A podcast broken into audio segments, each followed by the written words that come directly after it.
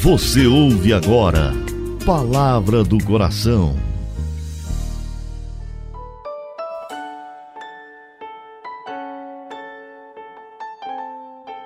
Em nome do Pai, do Filho e do Espírito Santo. Amém.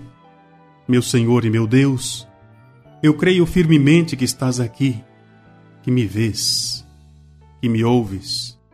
Adoro-te com profunda reverência. Peço-te perdão dos meus pecados e graça para fazer com fruto esse momento de oração. Minha Mãe Imaculada, São José, meu Pai e Senhor, meu anjo da guarda, intercedei por mim.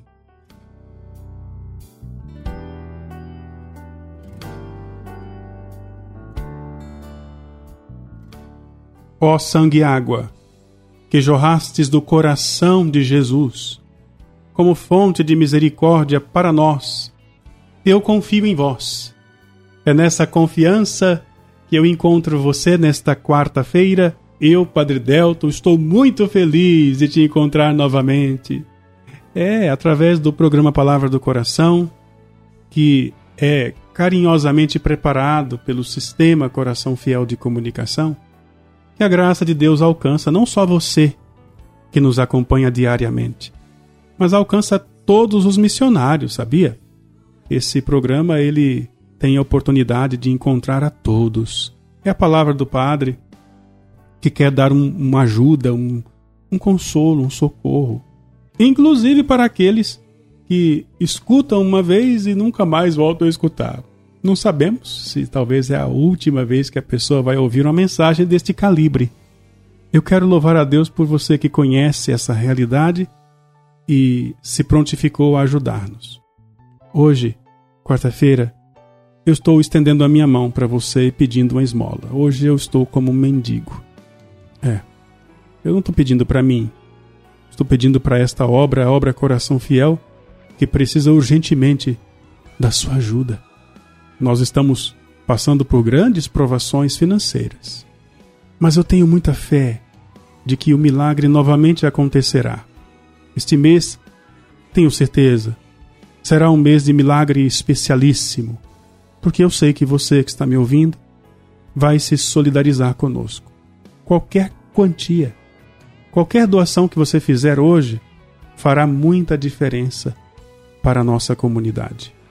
Desde já, Deus lhe pague.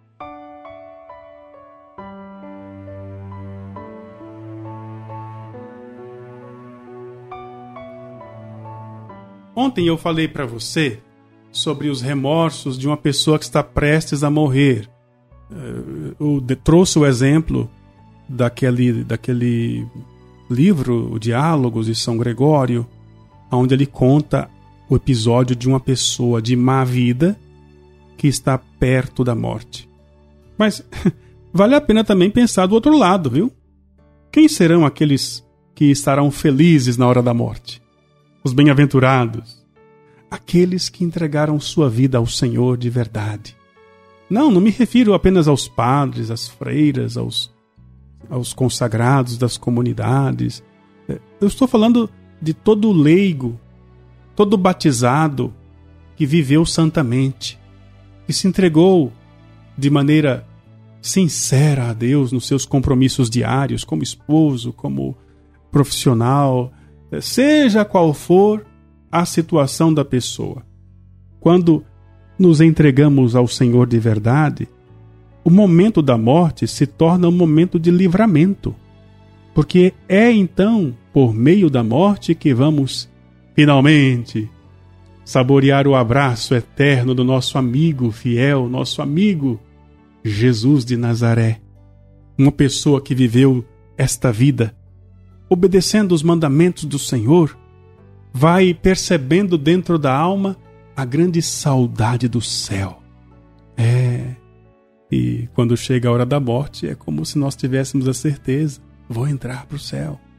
A pessoa que viveu bem a sua vocação, que não perdeu seu tempo, aquela pessoa que encontrou o sentido da vida em Deus, essa pessoa não tem medo da morte, não tem medo de morrer. Ao contrário, tem medo de ficar longe daquilo que a vida eterna pode proporcionar.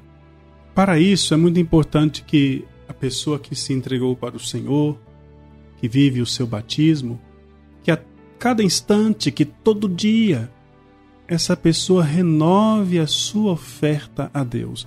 Eu costumo dizer aqui na comunidade que é, a vocação, o chamado, não exige que eu diga sim apenas uma vez. Eu respondo à minha vocação todo dia. Todo dia eu digo sim, sim, sim. E quanto mais o tempo passar, mais convicto deve ser o meu sim. É isso que vai garantir que no final da minha vida eu esteja em paz, sereno. Conta-se que o Papa Honório, quando estava para morrer, ele desejava ter ficado no mosteiro a lavar pratos, não ter sido Papa. Na hora da morte, o rei da Espanha, Felipe II, ele desejava ter sido leigo em algum convento e não rei. Mesma coisa o rei Felipe III. Isso por quê? Porque na hora final veremos diante dos nossos olhos aquilo que foi a nossa vida e aquilo que poderia ter sido. Agora pense comigo. Se fizermos essa reflexão antes da morte, encontramos a sabedoria da vida. Então imagine agora que imagine se a sua vida tivesse como os derradeiros minutos hoje. Vou dar um exemplo para você entender o que significa isso. Conta-se de da vida de Padre Januário Maria Sarnelli. E pouco antes de morrer, ele conversava com Deus e dizia assim: Senhor, vós sabeis que tudo quanto tenho feito, tudo quanto tenho pensado, tem sido para a vossa glória. Agora suspiro por vos ver face a face, se assim quiserdes. E para tanto, desejo colocar-me em doce agonia. Depois disso, ele faleceu com um sorriso, um suave sorriso nos lábios. É assim que devemos sonhar nossa hora derradeira. Vamos orar.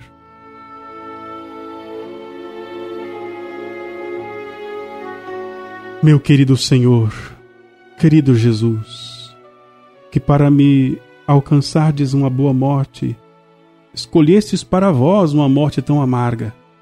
Isso porque me amastes a ponto de me escolherdes, para que eu possa seguir-vos mais de perto. Agora eu vos peço, prendei-me com laços de amor ao vosso adorável coração. Não permitais, Senhor, que eu parta deste mundo antes de ter compreendido, vivido e renunciado às coisas para estar plenamente na tua vontade. Querido Jesus, amo-vos. E é esta graça que vos peço, que vos ame cada vez mais. Maria, minha boa mãe, interceda para que eu receba esta graça.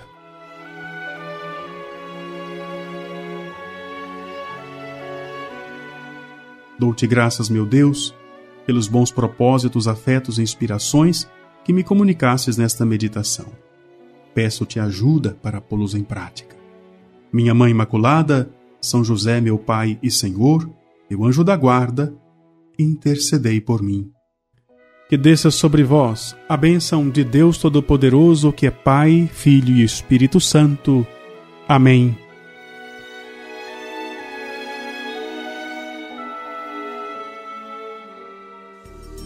Você ouviu Palavra do Coração